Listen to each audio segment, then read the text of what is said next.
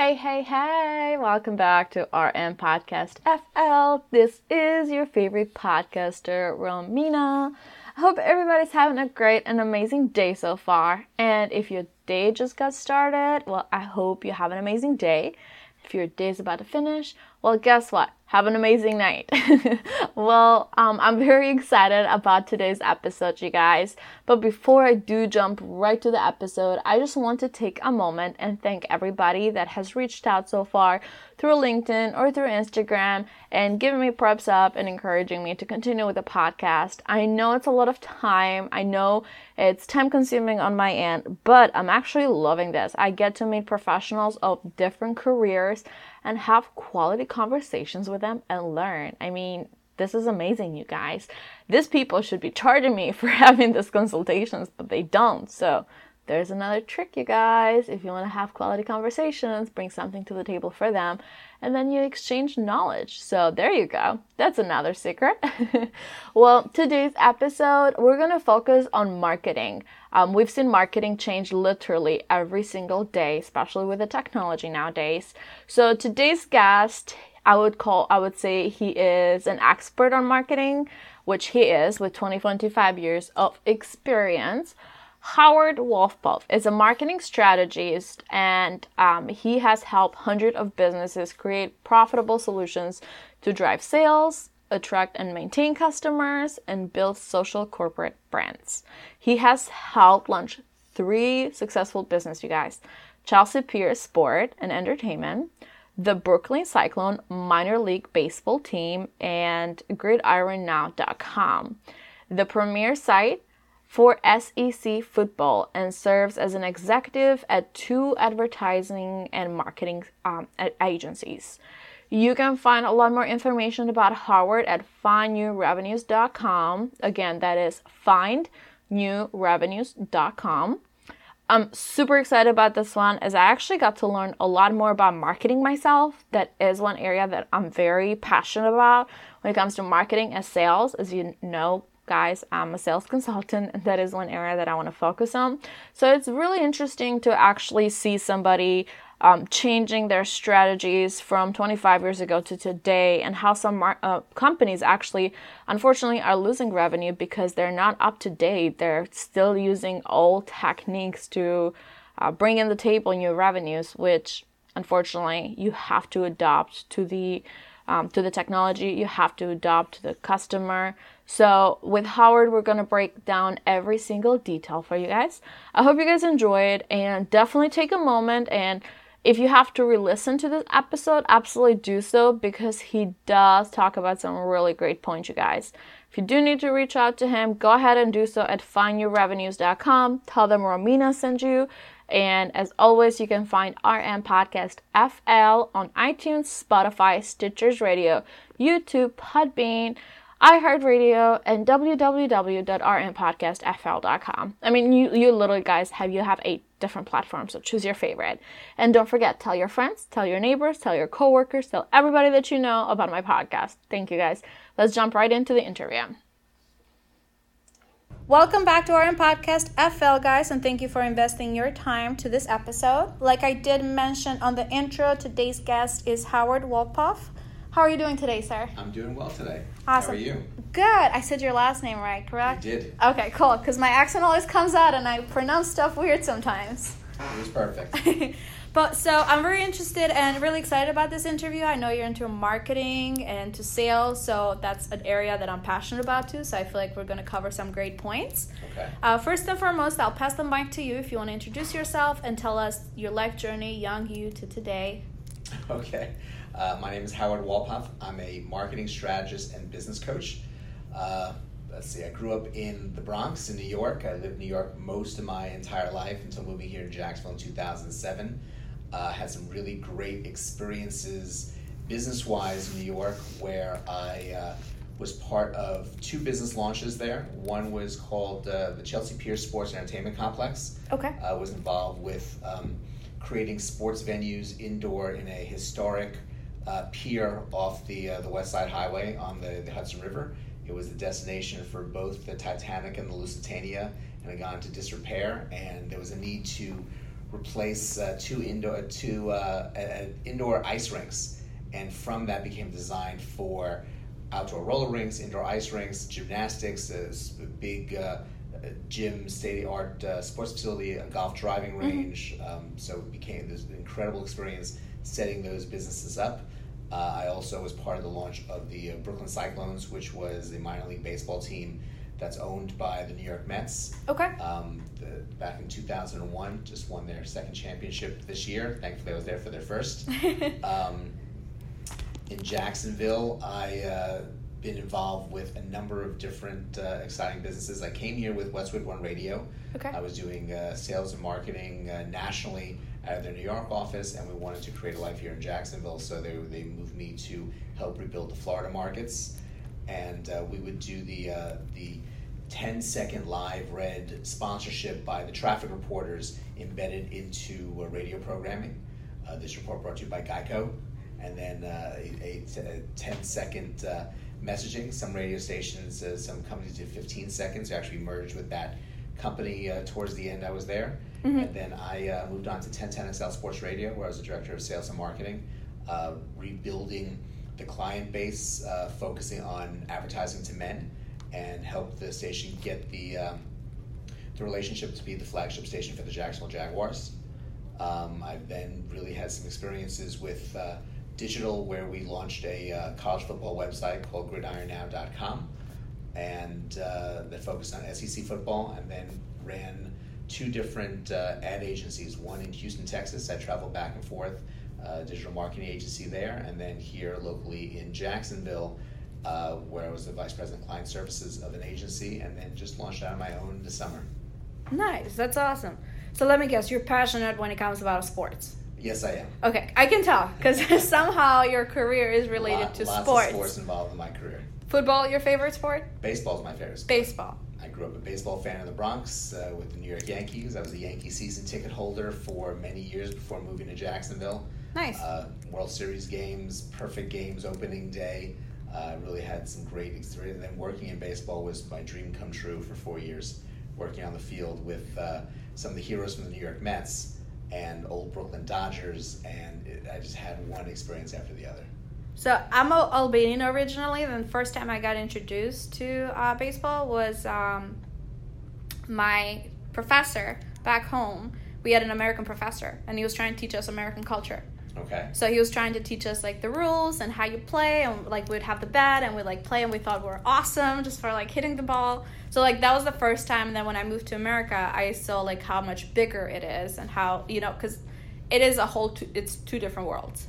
Back home we just have only soccer pretty much. Sure. So it's very interesting. So how did you even get into marketing though? Like, were you always passionate about marketing, or were you always passionate about connecting with thousands of people? I was, but didn't realize it. Okay. I was a political science major in college, okay, but started to get involved in different activities on campus. I started creating different events, some of them with my fraternity at the time, and, mm-hmm, and different charity events, okay, and would always be part of publicizing them, creating the posters, trying to get attention to newspaper articles before and after. And my senior year, I decided that I really needed to change my major to communications, and that was the major at the time. And I said, yeah, well, I'm so close, let me just graduate, I'll have a degree, I can do whatever I want after I graduate, which really was not the case.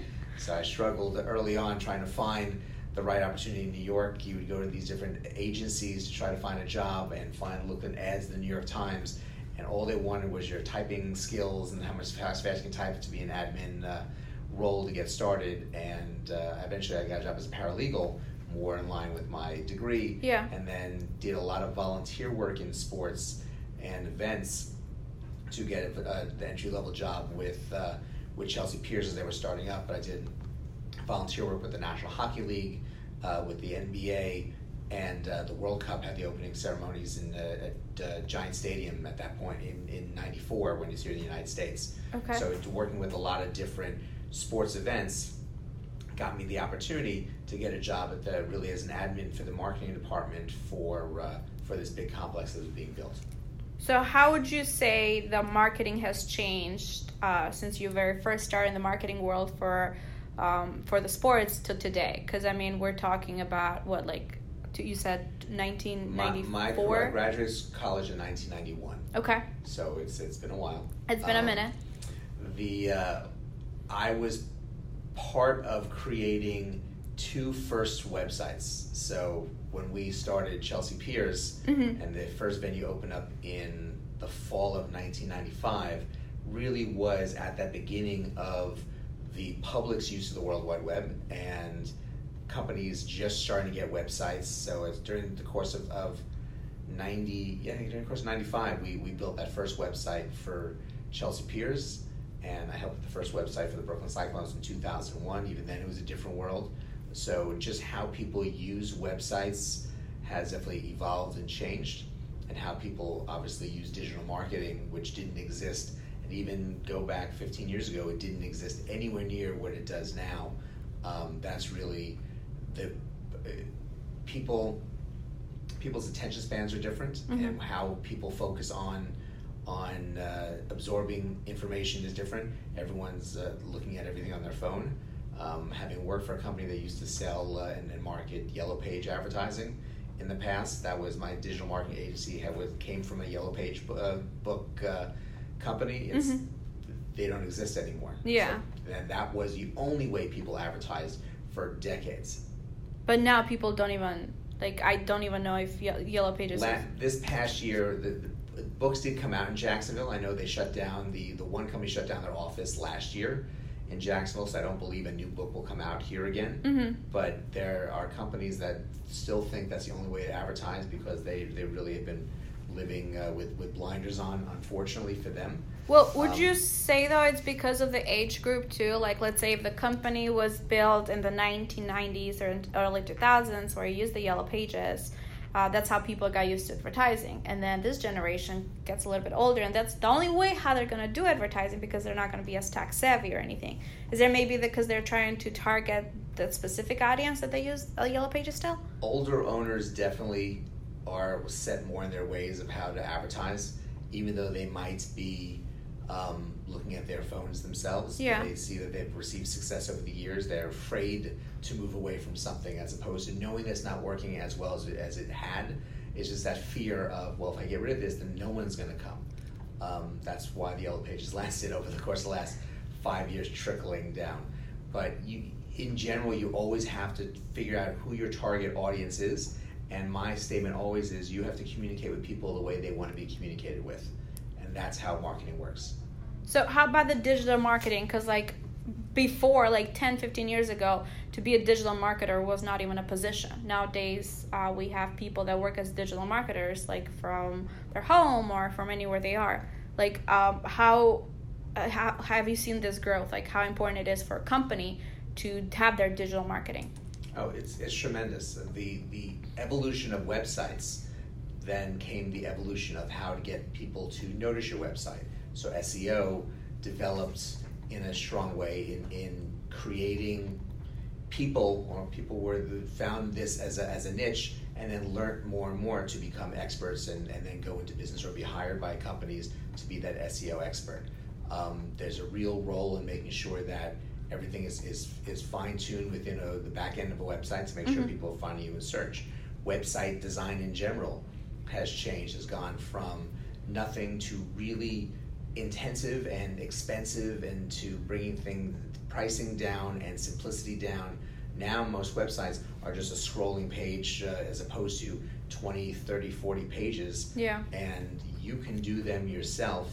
Some, if you do it the right way, you can do it in simplest terms. If you do it on Wix, there are ways that you can do that so people don't realize it's a Wix site. Yeah. And people can easily get a template on WordPress and do it themselves. I use Wix, so yeah. Simple websites on WordPress. Or you can still pay people, but the prices are nowhere near what they were, but you still need that quality and you have to find the right website to get your message out. And I think that's one of the biggest things right now. Most people still, or most companies still, are creating digital brochures, and which is necessary, but is not really capturing their prospects the way they need to communicate with these prospects. So you did mention, like, for example, before it used to be a lot of pages, and now it's just kind of like all in one page, kind of short and simple and less information. Would you say because people are losing their patience nowadays? Because, I mean, you literally have a phone in your hand. It's a computer in your hand. You can do everything. Is that why they're trying to make it shorter and to the point? Kind of like bullet points instead of giving a whole background story? Similar to the bullet point concept, but just flowing the way the phone flows. So if you have your about page and different specifics on the work that you do, on the desktop you have links that you click to it, so one click here, one click there, and it flows differently. On the phone, you just want people scrolling and soaking in all that information. So based on how the website is built, it can give you multiple page views in the process if you're looking at it on the Google Analytics side. I know I would at Gridiron Now, when we switched to a site that would scroll more, it was very important to us that once you scroll from one story to the next, it did another page count, because we were all about page counts on how advertisers looked at us and actually how we paid the writers on people who go into their stories. But it's important that these websites evolve with how people, again, are absorbing them. Correct. But also you want to make sure that you're providing your best foot forward every time that a company is your company's being looked at online. But what is the biggest mistake that you'd say companies make when it comes to today's advertising and marketing for their own product or services? They don't understand that 9 times out of 10 people aren't shopping right now for what you're selling. They're researching. They're investing their time to figure out what is the best answers. There are times when that's different. If you are at home and a pipe bursts in your sink, you're looking to find a plumber right now.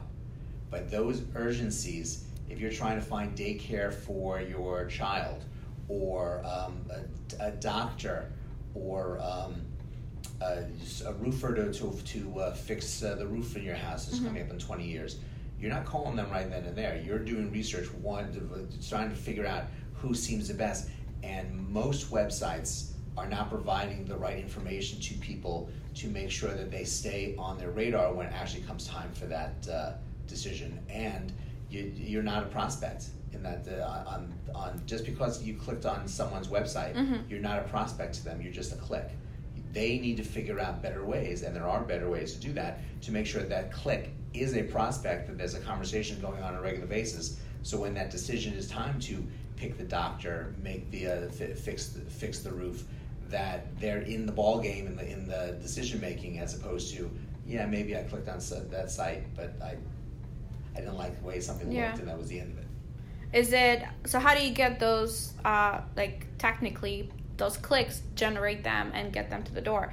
Is it by the subscription, like the pop-ups that come up on the website to subscribe, or how do you collect that information? Well, you can't just have a listing to subscribe, because it's a dime a dozen these websites that have free consultation if you type in your name. Yeah. No one cares about the free consultation. They expect it. They're going to walk in. They're going to expect a free consultation. You need to provide them with value to put their name in your information box. So a roofer, top 5 reasons why this shingle is the most important way to protect your roof, or cleaning tips to make sure that your roof is lasting longer. There's value to that, so they'll get that information from giving their name and address, and now you have an email address, and now you can create your campaign and continually share information with them. You got to find the right pace that so you're not harassing them on a regular basis. Correct. So they come off your list. But now you have a communication line going with them, as opposed to they just clicked on your website and moved on to the next one. So what would you advise, because you've been a part of businesses launching, what would you advise? Let's say I'm building X business and I'm trying to get the marketing out. What would be the best techniques with today's digital world and today's e-commerce? Like, what would be the best way I can market my product? It starts with the website, and you have to look at the website as people used to look at newspapers. You have to have a headline. Okay. You have to have something that speaks to the audience. Again, communicating with people the way they want to be communicated with. You have to have some presence on social media and be creative with it. And with that is, you don't have to have Twitter. because not everyone is really following Twitter. I think Facebook is important as a presence because people are going to look to see if you have it or not. Mm-hmm. People may go to your Facebook. I love when I go to a company's Facebook page. They set it up in December of 2015. They put up 5 pictures. They've come back twice, and there's nothing on that page whatsoever. You have to have some consistency, although knowing that people may not be seeing it on a regular basis, but it's there when they look for it, because there's the algorithms that only 7% of who likes your page is going to see your postings on a regular basis. So it's unless you create different ways to get creative and communicate with them, then there's not going to have that interactivity. Video is really the way to go, mm-hmm. And you have to be creative with it. You have to have the right personality for it as well. Having something, whether it's a visual slideshow that's put on, so you're not. Some people just can't express themselves in the same ways. Mm-hmm. Some people are the perfect for video and communicating their personalities. My favorites is there's a dentist, I believe it was in Texas, that and there's a lot of people that do this. They got their patients to participate in this campaign, so they would pick once a week. They'd mm-hmm. pick a song and they'd lip sync. And so the patient would be sitting in the chair, and you have the dentist with the tools in the mouth, and you have a nurse and you have assistants there, and then all of a sudden the song will go on, and they'll just burst into some sort of performance. And they'll take it, and they'll put it on their website, they'll put it onto YouTube, they'll put it onto their Facebook page, and people will like and share it, and they got a lot of traction. From that, they got more patients. Yeah. And they had happy patients who really enjoyed the experience of being with that dentist. So finding creative ways to use video within a marketing campaign is very important, and then really it's nurturing relationships so that information can go viral. So definitely thinking outside of the box too. Like, I haven't heard the example with the dentist. I know this one dentist got very famous when they're doing the whole Kiki challenge. He just started dancing around, and he got a lot of traffic on his clinic just because of doing a dance. You have a dermatologist who realized the strength of YouTube and got people to sign waivers and would videotape the pimple popping and the removal of cysts and all the. Is that Dr. Pimple? Dr. Pimple Popper. Yes. Lo and behold, from her just being, whether it was her idea or she hired someone who suggested it, she got a show on cable TV. From again extending the relationship with the clients, but everything was focused on YouTube, and obviously that created revenues for her by bringing in new patients. Mm-hmm. Because she had so much of a large viewership, she was able to sell advertising on YouTube, was making dollars or cents for every click that people watched it, and obviously a nice contract on a TV network. That's awesome. I've heard of her. I've seen like one or two of her videos. My friend loves her. She'd be like, if you have any issues, I got you, Dr. Pimple. Like, I've seen her videos. Mm-hmm. Whenever it comes to social media posting, though, would you say it would be the best idea to like put a calendar to place? Like, for example, national holidays, like you post a picture, like this picture ahead of time, or like Tuesdays you post this, Fridays you post this. It's imperative. If you're going to have a campaign that people are going to care about, mm-hmm. you need to have that consistency. So with Facebook, you're not really posting a lot over the course of a day, yeah. but if you have a visual company, Facebook's important too. There's a calendar of like today is the anniversary of the day they signed the Constitution. Okay. I think something about pepperoni pizza I saw a couple days ago, and there's all these different days, National Ice Cream Day, and taking advantage of those makes it easier to create social media posts, but also looking at other sites like Instagram. If you're a bakery, you want to be taking pictures of your cakes on an hourly basis and putting them up and having fun with it as well, so that something visual can get shared and your exposure can grow from that. So we did focus on marketing. Something that I want to focus a little bit more is converting all these leads to actual sales, which is very important for the business because yes. That's why they're doing all this job.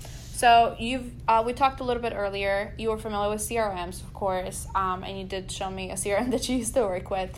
What would you say it's the pros and the cons of having a CRM customized just to your business alone?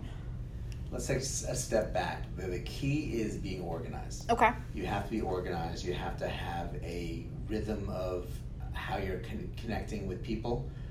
You have to have an understanding that people aren't going to respond just because you picked up the phone. And also have an understanding that just because you picked up the phone and they didn't respond, that doesn't mean no. It's no when someone tells you no.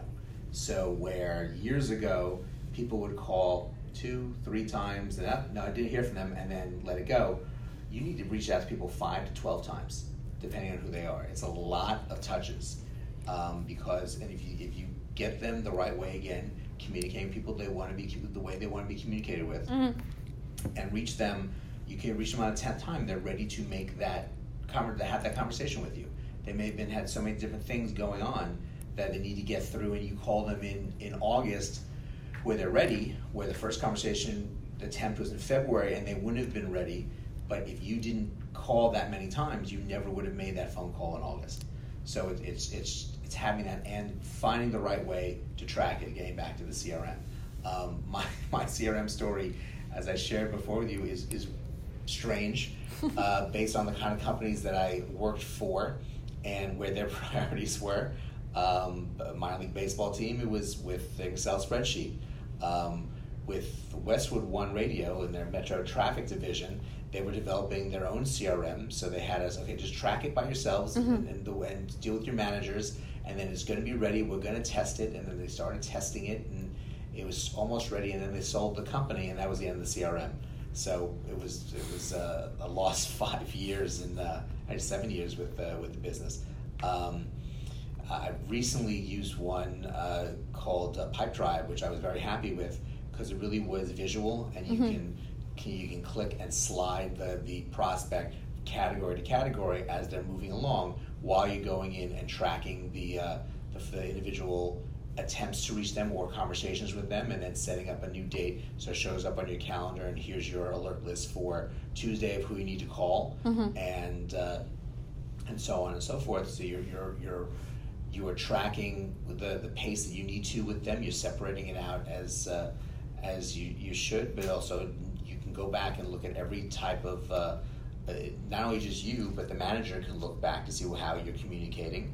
And then this also generates the reports to show what's in pending and how fast things are moving out of pending, or what's just sitting there in pending, and hopefully the closing numbers, so that you're generating sales and measuring the pace that the individual salesperson mm-hmm. and the company needs to be at.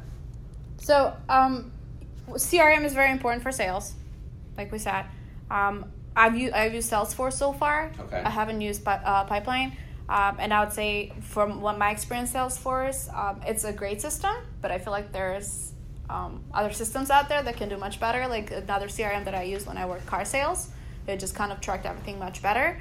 But one thing that I've seen, especially corporate life, is that the company invests so much money on marketing, millions, and the company invests on recruiting, on hiring these people, and invest on employees. But whenever it comes to like the stats that they get from Salesforce, they would be like, okay, this is what you need to do. I don't, and you can correct me. What I'm trying to go to is that, well, how do you handle that training salespeople and the right way to communicate with people and close that deal? Because that's very important, but sure. A lot of times gets skipped a lot. I think it gets rushed. I think that people are, you have an opening and you have a timeline for, because the budgets, the clock of the budget starts on January 1, mm-hmm. if you're dealing with the 12-month calendar. Correct. Budget schedule. So the time that you do not have someone in that sales position is time that you're not hitting that numbers for, at the very least, that budget line for that individual. So a lot of times you'll bring in salespeople, you'll interview them, they talk about the experience they've had, you'll check their references, and they'll go in, and they don't understand fully your systems. With Metro Traffic, what ended up happening was that Clear Channel at the time bought Metro Traffic from Westwood One and merged it with Total Traffic.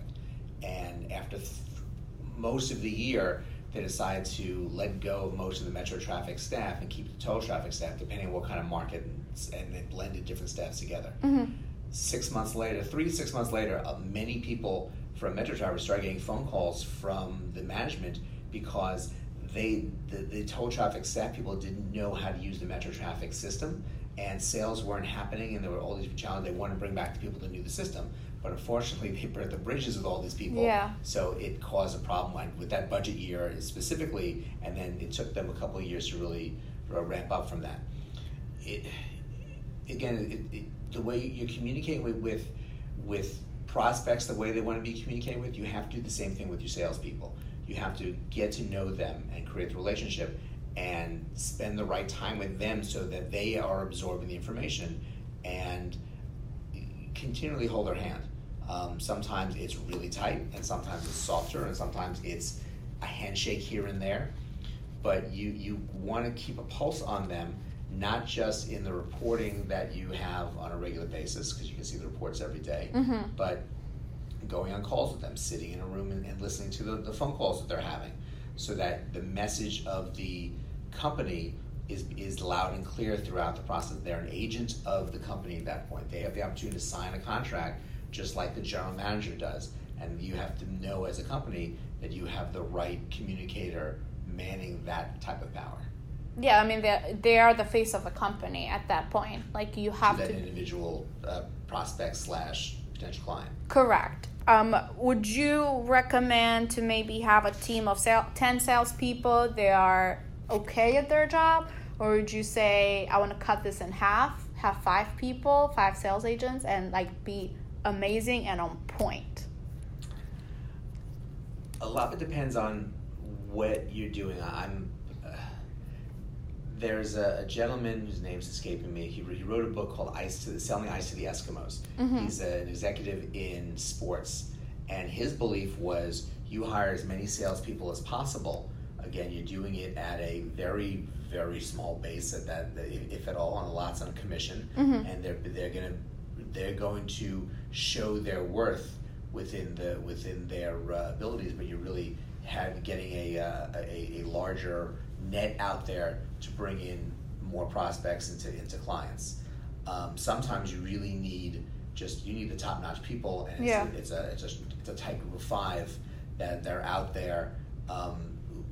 Depending on how many calls they have to make to really reach the audience you're looking for, it depends company by company what's the best strategy. I see. Yeah, because sometimes I feel like you might have like a lot of salespeople, but you're burning leads.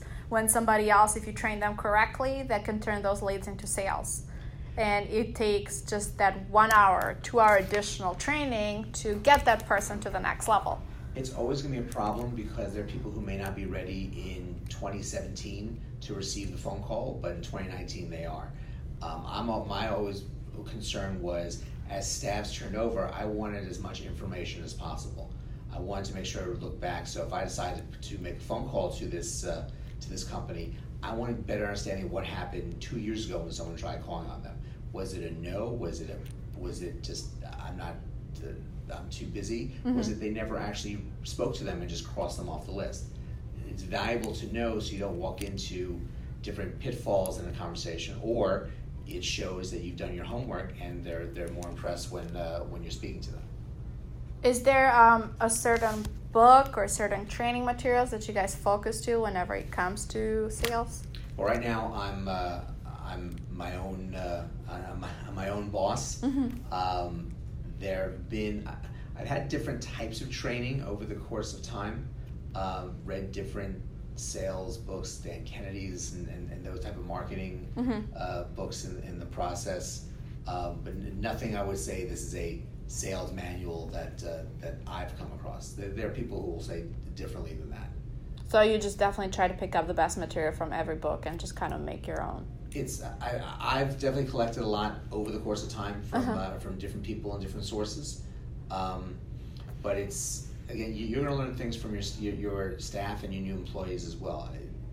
I think that there's a value in the word team, and the best teams do work together, and you'll learn different sales aspects from one, and they can trade off to each other. The worst is a sales manager who doesn't listen, who's I'm the boss, I'm the only one that knows, and I've worked for people like that, unfortunately, too many times. I had one in particular in this market who would, he's the only one that can have an idea of how to sell something to a client. Only one. And if you brought something up, he's pretty much have a temper tantrum in a sales meeting. No, that's terrible. It never would work. No, just focus on mine. And then he'd come back and slink into your office a little bit later. Say, you know what? I'm sorry. I shouldn't have done that. I really thought about, you know what? It's really not a bad idea. Maybe we can incorporate it. Because the guy was an egomaniac. It was just all about him, to the detriment of the clients, which is really what the goal is. The goal is not to satisfy the egos in the room when you're meeting with the sales team. It's to satisfy the clients and their need and what their revenue goals are, and how can we come up with concepts that could help them get there. I've run into those kind of managers, especially when I work car sales. We all have. Well, car sales especially. That's why that was actually a big reason why I left car sales, because only 22 at the time. That's when I learned the true sales experience. Like, I was selling anywhere between $15,000 to $80,000 products. Those were huge numbers for me at 22 years old. Yep. But I did have managers like that. And unfortunately, they don't help you get to the next level. And that's why I'm asking more towards like training and everything, because I feel like they're like, you can have a very good salesperson, but you're not pushing their buttons in the right direction. And sometimes you're in a smaller... you're working for a small company, and anyone that's growing and getting larger, unfortunately, sometimes the sales manager sees them as a threat to them than a benefit to the company. I had that same experience with that sales manager who saw me as a threat to him. I see. And that was that. I think that affected everything going on within the business. Even though my sales numbers were I said sales records for the year per account, you name it. I brought in dollars I'd never seen before, and he saw that as a threat. And that's, you have to watch out, unfortunately, for sometimes it's best to find somewhere else to be, even though you may have found the best place for you. But that's a hard step, though, to go from one place that you think you're giving your best and to challenge yourself to a whole nother area. It's unfortunate that it happens. It's part of business. But it's also part of life. Most people don't leave companies, they leave bosses. That's true. That is very true. Is there a favorite book that you have when it comes to how to better lead people, or how to manage people better? I'm not a big reader in those management books. I really enjoy some of these creative marketing books. Like, one of my favorite books is Veeck as in Wreck. Now, you gave me your base. What is it? Veeck, V-E-E-C-K, as in Wreck, W-R-E-C-K. It's by a guy named Bill Veeck, who was a famous baseball owner. So he owned... He was an owner 3 times. He owned the same team twice.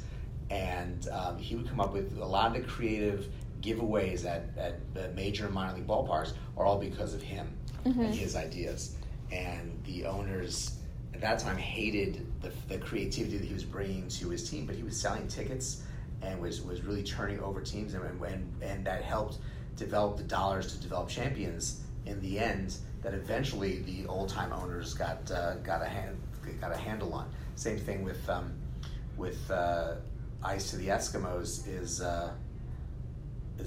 Spoelstra. Is his name, and he was an NBA, a basketball executive with a number of different teams. He took over the New Jersey Nets when nobody wanted to come watch the New Jersey Nets. So he marketed, come see Michael Jordan, come see Clyde Drexler, come see all the different stars of the NBA here in your backyard. And by the way, they're playing the Nets. And he was selling out the arena. And then, granted, the sound may not have been his best for the basketball players, because they did a lot more cheering sometimes for the other team. But his job was to sell tickets, and he did, because he was creative in the way he did it. And there are a lot of different ways that Veeck was more.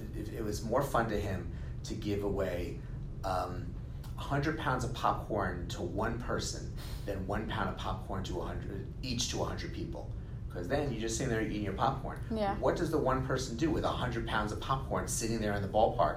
Does he keep it for himself? Does he share it with everyone else? That became a story within a story for him, and that's something that you can then bring to the newspapers and make articles about, get some publicity about. See, I love stuff. First off, I haven't heard about that book, so I wrote it down. I definitely am going to look into it and reading it. But I love stuff like that, and that's why I feel like I'm very passionate when it comes to marketing and sales, because the brain bounces differently and you try to think out of the box, and you're always like, well, what if you do this? You can get this. Instead of going through the straight line of the definition of marketing, for example, or the straight line of the definition of your boss. Thinking outside of the box is going to bring new leads in the table too. It's going to bring new customers on the company too. Coming up with creative campaigns and creative contests, a good contest can get you a lot more publicity than just a regular ad buy. And you just how creative you get with it, and how, again, now we can do these great videos on YouTube and Facebook, and especially being able to do Facebook Live, mm-hmm. and LinkedIn now you can go live, and Instagram, and there's so many different mediums to do this, that if you have your audience, you can get their attention. Someone may not see an ad on Facebook that you're running, but because they like the page, you'll get an alert when you go live, and you'll and they may or may not click on right now, mm-hmm. or they can go back and click on it later. But you had their attention for at least 3 seconds, where an ad may have just passed them by. It's just finding different ways to get in front of people. Does that spark that? Even that 3 seconds can make a big difference. Exactly. And you did mention LinkedIn, which is such a great tool. A lot of people not even taking advantage of LinkedIn. Like for the podcast, for example, I've done most of the promotion comes from LinkedIn. I created a customer base. I created a follower base. And then all of them is Facebook and Instagram, and was able to reach 20 different countries, all nothing paid for advertisement, everything from LinkedIn, Instagram, Facebook. But it's such there's so many great resources out there that people are not taking advantage of. I've seen the whole evolution of LinkedIn. I just by luck, I was one of the first 50,000 people on LinkedIn. One of my friends got there first. He said, "Hey, why don't you and my brother join?" And, mm-hmm. and his brother joined, and so we joined. And I was ahead of the curve, because there were people on LinkedIn. I was able to start getting leads from there, where some of my peers had no idea how I was getting past the what's the term for it? The receptionists and secretaries and the gatekeepers. I got past gatekeepers because I knew exactly the names of people to call on. And it's really over the last 5 years, is anyone and everyone can do that, but there's still different ways, and they're protecting. Right now, I was able to download my lists without a problem. I had everyone's email address. Now they're more protective of that. Mm-hmm. But because you can't just you can make a massive following on LinkedIn, but that doesn't mean they want to be on your email list. Correct. So you can't just take their email addresses. You have to be strategic about it. You can take, if you have people you're targeting, you can take their name. They can connect with you on LinkedIn. You can download individually their email addresses and create a list. They can go to Facebook, and then you can create your own separate audience, and then you can do advertising specifically just to them, because this 100 people are going to get your ads, because this is the audience that you've selected. I like that. Thank you for sharing that. You're welcome. I like that. One other area that I'm exploring more would be with TikTok. Short videos. It actually been bringing a lot of traffic, at least to the website alone, because I do use Google my accent comes out. Analytics. Did I say that right? Perfect. Cool. So a lot of them do come from TikTok too, especially with the videos. There are so many platforms out there. Just get the traffic in and just think outside of the box. But I do love LinkedIn, so I'm gonna definitely do a little bit more research in that and try to get some leads from there. And again, everything that I'm focused on, it's on helping others see another perspective of professional life and how to overcome those obstacles. So I hope everybody learned something, at least from today's episode, when it comes to marketing, when it comes to sales. It's changing every day. It's not the same. The marketing strategies that we have today, it's not the same as a year ago. Exactly. Everything evolves, everything changes, and you just have to keep your eyes open, because it will change very quickly, and either you can be at the beginning end and jump on it fast, or at the tail end and you're getting involved. I remember when I bought this great Power Mac, right as they switched from the Power Macs to go to do something else. So you gotta make sure you know where the curbs are. Awesome. Well, I definitely enjoyed this conversation. I'm really intrigued on the last question. The last question is always, what's your definition of success? As everybody has their own little definition, and I'm always intrigued. What is your personal definition of success? I think mine would be, it's called self-satisfaction. There are many successes I've had in my career where I've just sat back and said, wow, that was a great experience. Mm-hmm. Some of it could be I hit my budget. Some of it could be I got this job. A lot of it was when I was working in minor league baseball. Every different game there was something. I pulled off this promotion. These fans reacted because we created a video that we knew at 47 seconds in there was going to be a surprise, and you hear the sound of the crowd reacting to it. That's success. It's just you have all these little victories, and you have to really just appreciate the little victories in life. I like that. Little victories that do add up to the big picture. Mm-hmm. I like that. Well, I definitely want to thank you for your time and for joining me on this podcast. And for you listeners out there, if you do want to hear other great interviews like the one today, do not forget we have new interviews every Tuesday, and every Thursday we do have educational episodes. I hope you guys have a great rest of the day. Bye now.